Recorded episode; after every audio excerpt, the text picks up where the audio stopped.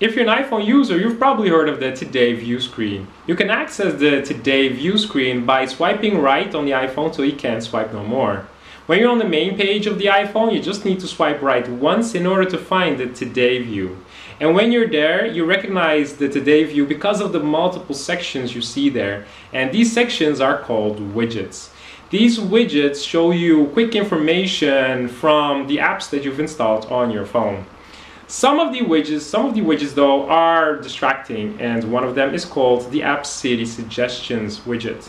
That's a widget that you want to remove because it shows you your favorite apps, apps you use a lot. And probably many of those apps are social media apps.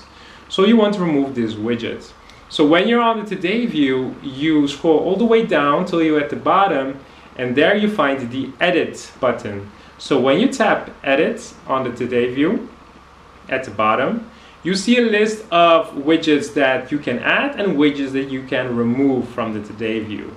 So you can check if there are any widgets that you might want to add to the Today view, like the weather widget or the, the calendar widget or the phone widget, so you can see your favorites.